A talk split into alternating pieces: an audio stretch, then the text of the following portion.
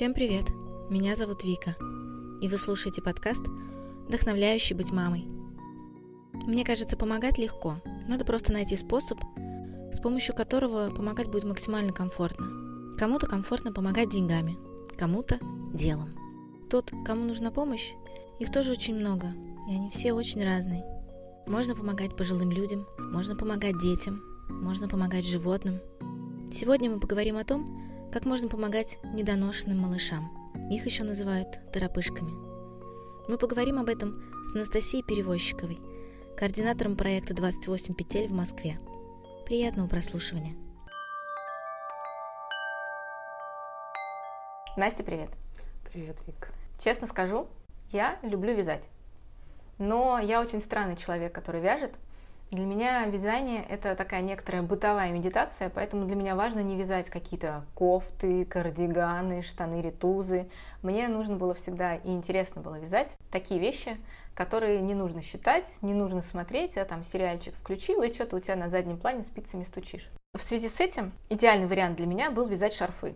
Но в какой-то момент количество шарфов в доме достигло критической массы, и я поняла, что хватит, видимо, вязать шарфы, и остановила эту деятельность.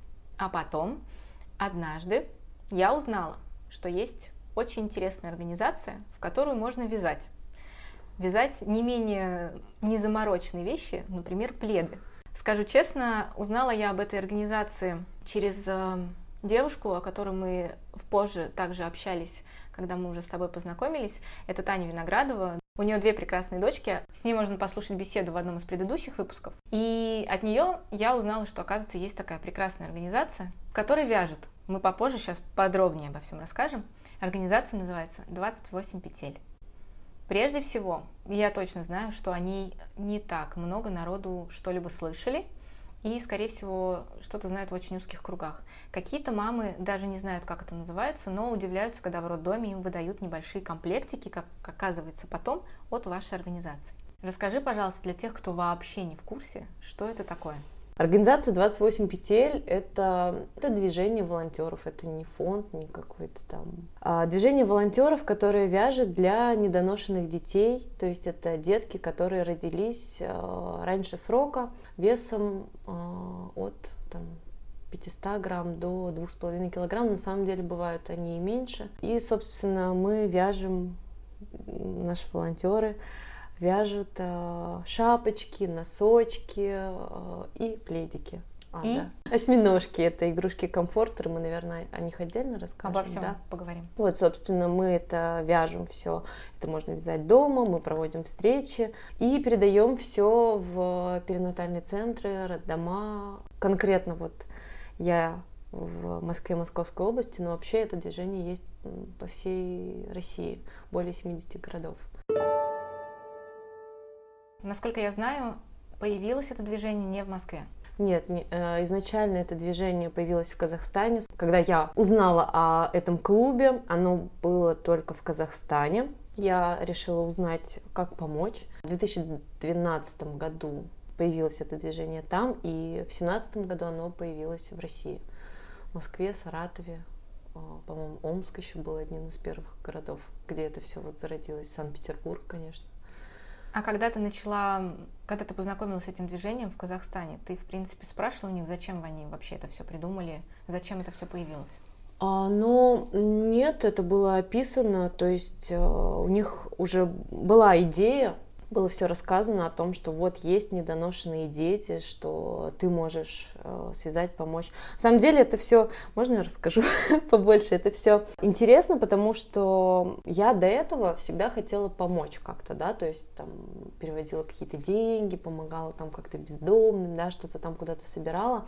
И тут я случайности не случайны, вижу этот пост о том, что люди собирают пряжу, о том, что можно помочь, можно связать, и я подумала, я же умею вязать, почему бы и у меня есть девочки, которые тоже вяжут, почему бы не попробовать, это же здорово, ты можешь сам связать, передать и вот кому-то помочь, и вот эта сама идея о том, что без финансовых вложений, да, то есть ты сам берешь, делаешь и передаешь, мне показалось очень-очень классно, и я, собственно, начала искать. То есть у меня изначально не было идеи, что вот я сейчас возьму, возглавлю и все сделаю. Нет, я изначально начинала искать, куда передать, как помочь, как вот, ну, собственно, как вот многие волонтеры сейчас ищут, пишут. Так вот, так и я начинала когда-то. И когда ты начала, куда ты передавала? Я связалась с Казахстаном. Основательница этого движения, журналистка Карла Нур. Мы с ней общались, она выслала все таблички, там все вот эти мастер-классы. И в процессе общения она спросила, а вам в Москве вообще это нужно? И тут я задалась вопросом, а нужно ли это в Москве? И буквально в тот же там день, через день, наверное, после того, как она мне это написала, я позвонила, я сама позвонила в Морозовскую городскую больницу и в перинатальный центр федеральный имени Кулакова. Я до сих пор, на самом деле, помню эти эмоции. В Морозовскую первую я позвонила, в Морозовку, и спросила, нужно ли для недоношенных вот шерстяные вещи, мы можем связать, да, будут ли они использовать. Рассказала про осьминога, они сказали, да, конечно, нам это нужно, мы с радостью вас приезжайте. Я тогда так, я реально прыгала и говорю, о, как здорово. И, ну, вот с того момента, наверное, у меня пошла вот эта волна драйва, и все началось прям воу, меня понесло, и я, наверное, сутками зависала, вязала, искала, изучала, и пошло. Думаю, здорово, все, супер, делаю. И вот понеслось, и до сих пор несется все это. Почему 28 петель? Да. Изначально 28 петель набирали на носочек недоношенного ребенка. То есть изначально все было вот так, но сейчас носочки стали еще меньше, поэтому там 20 и 16 петель даже набирают. Потому что, ну вот, у нас ориентир, когда спрашивают, какой самый маленький носочек, я говорю, на пальчик примеряете, вот это самый маленький носочек должен быть на малыша. Ну, то есть у них очень тоненькие ножки, чтобы они не падали, прям вот примеряете на пальчик. Ну, это 16 петелек сейчас. Ну, вообще, да, 28 изначально было вот так. И еще они объясняли это тем, что с 28 недель детей, ну вот недоношенные дети, но сейчас, насколько я знаю, с 22 выхаживают детей. Да, то есть это время идет и все развивается. Но изначально было вот так, то есть оно такое двоякое значение. То есть, получается, здесь не такой принцип, что кто-то захотел вязать, с тобой связался и что-то начал вязать. Есть определенные все-таки правила для того, что вязать, каким образом это должно выглядеть. Да, конечно. Расскажи, пожалуйста. У нас есть правило, какая используется пряжа изначально. То есть это 100% шерсть. Обязательно мы за это очень бьемся, болеем. Шерсть, она, натуральная шерсть, она очень полезна. Я согласна с тем, что вы за это бьетесь, я это прекрасно помню и знаю, но тем не менее, как вы объясняете людям, которые, ну, правда, они удивлены, ну там примесь 10% чего-нибудь, если не шерсть, вы такую пряжу не берете, почему вам нужна 100% вот эта колючая, жесткая, непонятная, порой грязная какая-то, она выглядит не такими чистыми цветами, как более синтетический вариант шерсти, почему вы такие нитки именно берете? У этих детей, малышей, у них терморегуляция нарушена, то есть она у них еще не развита, точнее, не нарушена, она не развита. И шерсть – это тот материал, который вот этот теплообмен, он регулирует, то есть акрил, любое содержание примеси все-таки образует вот этот парниковый эффект. И ситуация, когда ребенка выхаживают, это очень-очень все важно. К тому же еще очень важный момент про акрил. Я об этом узнала уже после того, как начала все это делать. Мне рассказала заведующая перинатального центра. Зачастую, когда ребенка вот только вытащили, да, он только родился, прямо в родовом зале его одевают в эту одежду. Это у нас действительно так есть. И если у тебя это, например, хлопок или акрил, они промокают и все. У тебя ничего не работает. Шерсть, она даже если промокает, она все равно еще работает. Ну, то есть нет вот этого вот эффекта, что холодно и все плохо. Поэтому это очень важно на самом деле. Также шерсть, вот эти микроволокна, они стимулируют кожу. нервные окончания. Это микромассаж, такая некая стимуляция, стимуляция кровообращения, и ребенок не забывает дышать. В общем, оно его стимулирует. И это очень-очень полезно в ситуации, когда борются за его жизнь. То есть тут тоже и получается несколько фактов. Это микромассаж, стимуляция, и это тепло, сохранение тепла. Первый пункт – это правильно выбранная шерсть. Да, дальше. Правильно выбранная шерсть. Дальше размер. Размер – это тоже у нас интересная песня, потому что люди не видели. Я сама пока не увидела вживую, кто такие торопышки. Это было очень сложно представить. Торопышки – это те… Торопышки, да, это их ласково называют так, вот этих деток, которые рождаются раньше срока. Ну, вот такое ласковое название. Размер. Что еще? Смотри, да. Мы ножки меряем по пальцу, а шапочки? Шапочки тут по диаметру, то есть… На Барби? Ну, нет, на Барби это совсем крошечные. Тут пупсики подходят, вот эти вот, бэби-борн, вот это самые маленькие, наверное, шапочки, которые подходят. У нас была проблема с размерной сеткой, но сейчас мы вроде бы ее окончательно причесали, и там написано, то есть, как должна выглядеть она вот в сложном виде, на какой обхват головы. Вроде бы мы эту тему разобрали, и много мастер-классов, где описывается, сколько примерно, поэтому размер, да, очень-очень важен, потому что либо это все, оно не должно стягивать, ни в коем случае ничего не должно передавливаться, и в другом случае не должно быть большое, потому что иначе все это падает. Но при этом, насколько я понимаю, вы еще отслеживаете, чтобы само изделие было максимально гладким, без швов. Да, ой, спасибо большое, что ты... Да, это очень важно. Пледы, шапочки, носочки, все должно быть максимально простой вязкой, без кос, аранов, шишечек, каких-то там сложных узоров, но приветствуется легкий ажур. То есть такая вот легкая вентиляция, не с большими дырами, а с легким таким ажуром. Мы за все боремся, и тоже бабушкин квадрат, вот у нас была тема, да, пледов, вес пледов, кстати. Сейчас мы к этому подойдем, да. Да, вес изделий тоже очень-очень важен, потому что когда ребенок весом полкилограмма, и ты накрываешь его пледом, который может быть там 150 грамм или 200, это как бы вот если соотнести на взрослого, это как тебя накрыть одеялом, который несколько килограмм весит. То есть поэтому тут мы тоже за это бьемся, и это очень-очень важно все. Какой вес пледика оптимальный должен быть? Оптимальный, значит, для совсем малышей это до 100 грамм, который вот 50 на 50. Для детишек побольше, которые там от 1,5 килограмма, это до 150 грамм, не больше, потому что ну, тут это очень важно все. Смотри, получается, у вас есть ряд волонтеров, даже, наверное, уже целая толпа волонтеров, которые вяжут по определенным схемам и мастер-классам, которые вы предоставляете. Да. Соответственно, вязать может, в принципе, любой желающий, даже если он умеет там буквально лицевая, изнаночная, он может обратиться, спросить, где посмотреть, и вот какие-то простейшие вещи научить. Вы в этом тоже поддерживаете? Да, конечно.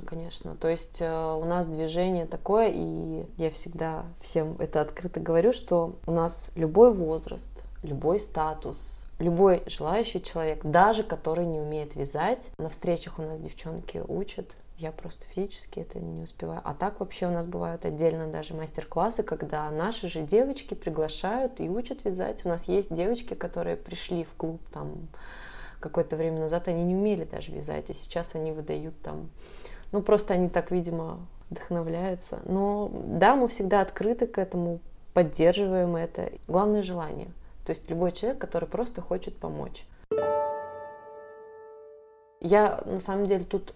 всегда приглашаю прийти хотя бы раз на встречу, чтобы вживую увидеть, опять же, как это должно выглядеть, какие это размеры, потому что фотографии, вот это все, это тяжело немножко понять, принять, и чтобы не было потом наперевяз, да, там какой-то забракованности. Поэтому лучше один раз прийти, увидеть, посмотреть, пощупать. Мы, кстати, можем пряжу, когда у нас есть свободная пряжа, мы пряжу даем, если у человека нет возможности купить. И потом, собственно, можно, да, вязать дома, и там, когда у тебя есть возможность, в любое время просто передавать. То есть не обязательно ходить на встречи, потому что там бывает очень шумно, людно. Можно вязать в своем графике, когда тебе удобно. По себе могу сказать, что точно можно вязать не все, что вы предоставляете, а что-то одно. Например, да. Если у тебя лучше получаются носки, штамповать носки килограммами. Или как я пледы. Да, как ты пледы. Вот у нас пледы как раз, кстати, не так много и вяжутся. Да, то есть можно вязать, что тебе хочется. Кто-то вот, у кого-то принципиально вязать комплектами, да, а кому-то, да, кто-то принесет нам гору носочков или пледиков, мы рады, мы все это сложим, укомплектуем и передадим. Вот скажи, пожалуйста, ты говоришь комплекты, но при этом ты сказала, что когда ребенок рождается, часто его уже, да, вот в это заворачивают. Но вы вяжете только носки, шапки и пледы, ну, в смысле, из того, что можно к телу применить. Почему вы не вяжете какой-то типа одежки, которую можно сразу же одеть? Оно не актуально там? Мы вязали жилетки долго, ну, недолго время, наверное, первый год мы вязали, но тут история такая, что их нужно часто менять. И это своего рода манипуляции лишние для ребенка. И получается, что плед выполняет эту функцию жилетки. Их до сих пор, на самом деле, в там паре-тройке перинатальных центров используют. Просто их вяжут очень много, и их столько не нужно. И говорю, плед, он все-таки выполняет эту функцию, поэтому мы отказались, точнее, от вязания жилеток и вяжем, да, носочки, шапочки. То есть конкретно вот на все тело не всегда это бывает нужно. Шапочка и носочки, да, это конечности, они более мерзлявые, так сказать. А так плед, он выполняет эту функцию, поэтому мы, вот именно в Москве мы отказались от вязания, а вообще в регионах вяжут, используют. То есть тут мы подстраиваемся под нужды перинатальных центров и роддомов. Вот все, что вяжут, там мы это передаем туда, куда надо, но в целом, да, пока это прикрыли.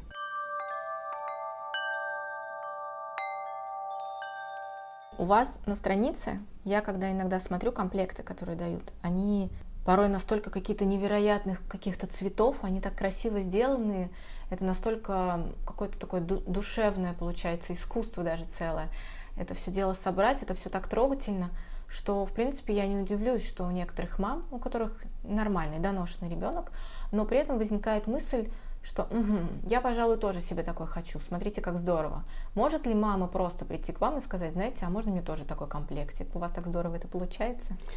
Нам пишут иногда такие дела, такое бывает. На самом деле это все очень-очень красиво выглядит, но тут на самом деле очень много вопросов, потому что бывает, что ребенок лежал в больнице, у него был комплект, там даже или несколько, у него была игрушка, их выписывают, и все это остается в больнице. И нам пишут, что мы хотим домой. И тут на самом деле вопрос такой очень щепетильный, но мы его решаем следующим образом. У нас есть чат свой собственный, где сидят, вот где есть волонтеры. И передаем этот вопрос волонтерам и говорим, вот, девочки, есть малыш. Его выписывают. У него сейчас такой-то вес, такой-то рост. Готов ли кто-то отдать свой комплект или связать для малыша? И чаще всего, конечно, мы девчонки отдают, потому что это точно там месяца еще 3 ребенку это нужно. И мне кажется, у нас не было даже еще такого момента, когда мы отказывали. Нет, ну когда совсем прям какой-то там жескач, мы... Было один раз, когда я привезла комплект в другой конец Москвы, и мне сказали, вы знаете, мы у вас видели на странице в морской тематике, мы хотели в морской тематике, а мне вот такое не очень нравится. Вот тогда было обидно. И думаешь, ну как бы это уже перебор. Но в целом родители всегда очень благодарны, и бывает даже так, что потом они начинают как-то, могут пряжу подарить, или даже как-то приходят в клуб, или пишут какой-то вот отзыв, фотографии присылают, что вот, спасибо большое. Ну, то есть в основном это решается все, как-то все решается. Я правильно понимаю, что у вас сейчас в Москве охват на все роддома или еще не со всеми сотрудничаете? Нет, не со всеми. Тут опять же вопрос от того, насколько роддома и перинатальные центры готовы на себя взять эту ответственность, потому что шерсть – это натуральный материал, в котором очень хорошо размножаются бактерии, которые нужно обрабатывать, следить за этим всем. И СЭС это все дело не разрешает. Поэтому тут тоже такой щепетильный вопрос, насколько персонал и администрация готовы на себя все это взять. Насколько они используют это в своих методах выхаживания. И где точно это используют сейчас? В Кулакова, Морозовской? У нас много, очень много, мне кажется. Да, из крупных это Кулакова, это 24-я городская, это прям перинатальный центр, это Балашиха, это Юдина. Мы с ними вот каждый 17 ноября, это Всемирный день недоношенных, мы каждый год туда ездим, поздравляем. Это одни из самых крупных перинатальных центров. Значит, Балашиха, Зеленоград и роддома, которые поменьше. И Выхины, и Люберцы, 4-й, 13-й. Ну, много получается. Много. У нас их было 17, но сейчас у нас их стало поменьше. Проблемы были в Пушкино, в Щелково. Ну, то есть есть центры, которые, вот, к сожалению, не могут. Но, тем не менее, знаешь, вчера, например, мне позвонили, я так порадовалась, мне позвонили из первого роддома, это Тушинская. Я с ними общалась год назад с заведующим, и он говорит, да, я знаю о пользе шерсти, мы иногда используем для тяжелых деток носочки. И даже моя мама вязала, ну вот мама заведующего, носочки, но есть СЭС. И как-то это все, вы знаете, очень-очень страшно. И они говорят, мы не будем брать на себя эту ответственность. Но вчера позвонил врач с отделения и говорит о том, что мы хотим с вами сотрудничать. Я говорю, вы понимаете, вот я разговаривала с вашим заведующим, и как бы вот речь была такая. На что я услышала просто фразу, это очень классная фраза, говорит, вы знаете, я и наш персонал готовы на себя взять эту ответственность. Это, мне кажется, самые замечательные слова, которые просто можно услышать. И я рада, что у нас есть такие врачи, и будущее у нас есть. Пока у нас есть такие врачи, такие волонтеры, да, у нас не все так плохо, кажется. Я хочу, наконец, перейти к прекрасной штуке, которую вы называете комфортер.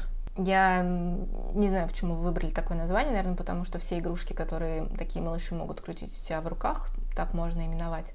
Но идея в том, что ваша игрушка совсем не похожа на комфортер, который продается в магазинах. Обычно это какие-то там зайки или мишки с узелками на тряпочках, ну что-то такое. У вас это обычно что? У нас это обычно осьминожек. Да, это очень интересная штучка, она такая продуманная. Она изначально придумана в Дании в 2006 году, по-моему, да. Там мама решила связать вот эту вот осьминожку для своего малыша. Такие детки, когда их выхаживают, они все вот в датчиках, в проводках. И чтобы как-то вот он успокоился, она связала вот эту вот щупалками.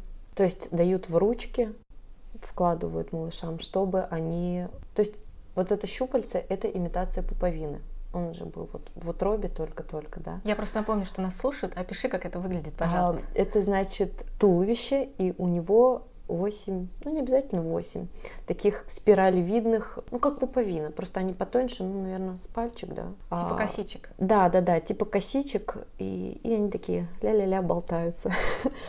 Вот, то есть их вкладывают в ручки малышам, чтобы они перебирали их, как-то успокаивались. Так вот, значит, этого осьминожку положили малышу и заметили эффект, что у него нормализовалось сердцебиение, он успокоился и перестал как-то вот нервничать, дергаться. И начали на самом деле все дальше исследовать, смотреть. Их дальше туловище вот это вот у осьминога начали пропитывать еще грудным молоком. то есть тем самым запах матери, то есть присутствие матери. И действительно, это было дальше, насколько я понимаю, доказано, что когда используешь вот эту игрушку, ребенок успокаивается и чувствует рядом маму. Еще одну интересную вещь я узнала уже тоже, когда занималась клубом по поводу датчиков. Я общалась с мамой Тропышки, там уже не помню, сколько лет сейчас, он уже взрослый. И она говорила, что раньше не было осьминожек, и у него, он действительно сдирал с себя вот эти датчики, и у него перегородка носа до сих пор, он ее повредил, потому что выдирал постоянно все из себя. То есть это действительно важно, это не шутки, прибаутки, а это важно, потому что ребенок цепляет, он себя травмирует. Я думаю, все примерно же помнят, как дети дергаются, двигаются, они, видимо, цепляют и выдергивают, и страдают. Поэтому вложить им вот что-то в ручки, это важно. Но ваши мастерицы пошли дальше. Насколько я видела, у вас теперь не только осьминожки, а у вас теперь... Кто у вас там еще есть? О, там целый не только зоопарк, там просто фантазия пошла так... Так что я очень хочу найти в себе силы и сделать целую книжку. Потому что когда мы проводили марафон всероссийский, там девчонок так понесло. И это говорит о том, что они действительно это делают с душой, потому что там такие варианты пошли. Там и, ладно, птички, рыбки, там просто, мне кажется, все. И бутылочки, и малыши, морковки. И там морковки, ракеты. Там просто, вот мне кажется, уже все есть. Там и с шапочками. Единственное, о чем мы просим, это соблюдать вот эту форму туловища. Какая? Морковку, наверное, все представляют, да, если не показывать картинку, ракету, да. То есть вот этот вот валик, он должен соблюдаться, потому что, опять же, я узнала это в перинатальном центре, уже после того, как мы начали заниматься всем этим делом, что они действительно используют это как валик. Они подкладывают подножки, под ручки, и вот эти вот щупальца дают в ручки. То есть дома потом, конечно, это уже не используют, но в кювезах, когда лежат детки, врачи делают вот так. Поэтому, то есть тут может быть все, что угодно, но вот эта форма, овальная форма туловища должна сохраняться. Но девчонки там, это можно посмотреть в социальных сетях. И я очень хочу найти в себе силы и сделать книжку, и показать, как это здорово. Есть книжка импортная, но наши отечественные девочки переплюнули эту книжку просто, я не знаю во сколько раз. Наши девчонки, они просто молодцы, и за это прям им... Я прям очень ими горжусь.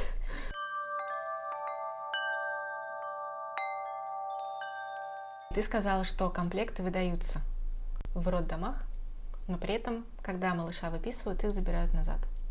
Многие родители могут задаться сейчас важным вопросом по поводу того, что, получается, на другом малыше это полежало, как это теперь это следующему малышу передают, там, гигиена, все дела. Расскажи, это все каким образом это соблюдается? Это все стирается, стерилизуется. Вопрос стерилизации долго стоял, потому что шерсть, она же 3 стирки, и до свидания, там...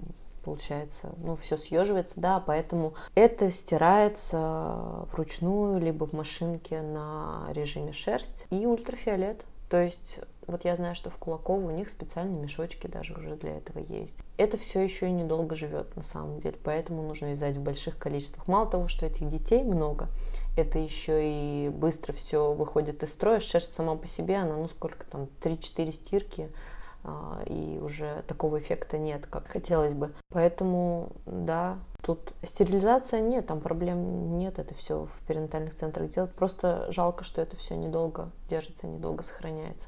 И опять же мы призываем вязать больше, чтобы это все передавалось в руки. И, кстати, есть роддома, в которых отдается изначально все мамам. И на праздниках, например, там 1 июня, по тот же самый 17 ноября, мы с волонтерами едем, опять же, в перинатальный центр роддома и даем лично в руки мамам. То есть этот комплект остается, это здорово. Мы на самом деле к этому идем. Я очень хочу, чтобы это было, чтобы это все отдавалось родителям, оставалось с ними, даже вот как какой-то талисман. Вот тот же, ладно, одежда, они из нее вырастут, да, но осьминожек, он на самом деле, если почитать в интернете, он полезен для любого ребенка, там, до 3 лет, это для развития мелкомоторики. Для детей с неврологическими заболеваниями он очень полезен. Это, опять же, вот моторика. То есть я, когда говорю, начинала этим заниматься, я читала, изучала, и это все на самом деле важно, это все работает. То есть это не какие-то там дурости тетенек, которым нечем заняться, как иногда некоторые считают. Это все работает, и все это применимо. Давай подведем итог всему тому, что мы с тобой сказали. И представим, что нас слушает человек, который очень хочет в этом участвовать, хочет помочь. Каким образом, какие есть варианты помочь вашей организации? То есть, если человек хочет что-то сделать, он пока еще не... Мне понравилось, вы классную штуку придумали, хочу что-то для вас сделать, а что не знаю. Какие есть варианты? Ну, тут вопрос, человек хочет вязать, либо он хочет нам помочь, да? Потому что есть люди, которые, ну, у них нет времени, они не хотят вязать, тогда мы предлагаем подарить нам пряжу. Потому что пряжи нужно много, девчонки вяжут много, и мы рады любой 100% шерсти. Это для шапочек, носочков и пледов, и 100% хлопку для игрушек. Мы рады наполнителю для игрушек, то есть это холофайбер, который тоже, ну, там тоже определенные требования, чтобы вот он при обработке в перинатальном центре, чтобы он не спекался, потому что у нас был случай, когда попался мне холофайбер. То есть игрушку начали обрабатывать, и она там все спеклась. Вот, то есть это либо поддержать нас вот так, таким образом, либо стать членом нашего движения, вязать, приходить на встречи, либо вязать дома. Если есть какие-то вопросы, написать. Мы вышли мастер-классы, описание. Человек заполняет эту анкету, анкета волонтера, и ему в ответ высылается письмо, где указано полная инструкция, что он может сделать. То есть мы составили такое письмо, в котором все ссылки, все собрано, и они будут высылаться ответным письмом. И будем делать рассылки как раз по предстоящим вот встречам, каким-то мероприятиям. А так, в общем, да, либо подарить пряжу, либо вязать. Можно, говорю, не приходить, можно передавать все через корзинки клуба, либо высылать почтой. Что такое корзинка клуба? Это точка, чаще всего это магазин пряжи, куда можно в любое удобное время привезти, оставить, сказать, вот я вам привез для 28 петель, все. Оставляют, мы это все как-то копится, и как только там какое-то определенное количество собирается, нам информируют: Настя, приезжайте. И мы приезжаем, забираем, комплектуем, формируем и передаем. Я задам последний вопрос, можно не отвечать, если ты решишь, зачем тебе все это надо? О, это вопрос очень-очень интересный, я очень много о нем думала, я очень много разных вариантов для себя находила, и тут много ответов на самом деле, потому что, да, я отвечу. Изначально я хотела помочь, то есть, да, затем, когда я начала всем этим заниматься, и когда нас изначально встретились, мы 5 человек, и хотели там, мы решили, ну вот даже будет нас 5, да, мы будем вязать там периодически, сколько сможем, вот скольким детям мы сможем помочь, стольким поможем. Вот будет у меня там лишние 1000 купить пряжу, я буду покупать. Я не ожидала тогда, что будет вот эта вот волна, когда будет такой вот, я реально в какое-то время, круглыми сутками, когда нас поддержал вот клубок извращенцев, да, когда нас поддержал там магазин «Не бабушка», и начались вот эти вот волны, мне круглыми сутками приходилось отвечать на сообщения, рассказывать, да, было по 500 сообщений в день, комментарий, то есть это был нон-стоп, я не ожидала, что такое будет. И когда вот это все случилось, я задумалась, что вот почему у людей вот этот вот отклик пошел. Что такого мы делаем? Потому что эта проблема не глобальная, эта проблема очень-очень узкая. И я тогда начала записывать фильм, который мы тоже еще так и не записали. но уже начали, о волонтерах. Я задавала людям вопрос, как и себе. Я его до сих пор задаю себе, и каждый раз говорю, я много ответов уже нашла. Для чего вы это делаете? Кто-то к нам вот приходит, когда есть какие-то проблемы, да, там проблемы со здоровьем, проблемы в личной жизни, проблема реализации какой-то себя, и человек себя где-то находит. И на самом деле это очень круто. Современный мир, он очень страшный, он очень тяжелый, мне иногда прям... меня плющит и колбасит, а тут люди, они не злятся, они не сердятся, они не сидят и не поносят там всех в интернете. Они идут и делают что-то хорошее, и получают это обмен энергией. И это крутой обмен энергией, я от этого тащусь. Для себя конкретно, что я получила, я узнала себя. На самом деле, до того, как я начала всем этим заниматься, у меня было очень много терзаний, сомнений. Я мучила себя, изводила, потому что я не знала, чем я хотела заниматься. У меня было хорошее образование, но я занималась организацией людей, как это сказать. Я была ассистентом научного руководителя, и моей главной функцией была организация. И мне казалось, да, господи, какая ерунда. Чем я занимаюсь, Настя, блин, у тебя крутое образование, у тебя там чуть ли не красный диплом, а ты занимаешься какой-то ерундой, которой может заняться любой человек. И я себя думаю, блин, вообще, вот на что ты себя тратишь? Я ушла с той работы, я стала прям химиком. И когда я начала заниматься клубом, меня тоже плющило и колбасило. Мне казалось, да господи, ну какая ерунда, может это сделать любой человек. Но когда прошло какое-то время, я узнала себя, я узнала, что этим не каждый может заниматься, что, наверное, это какой-то талант, когда человек умеет вокруг себя собрать людей, когда он может создать атмосферу, когда он может вести за собой людей, когда он может организовать все это. То есть это то, что мне дал клуб. И это, наверное, самое важное, самое сильное чувство, что... То есть в какой-то момент у меня силы заканчивались, потому что вот... Все, что делается, это просто голый энтузиазм. Самый настоящий.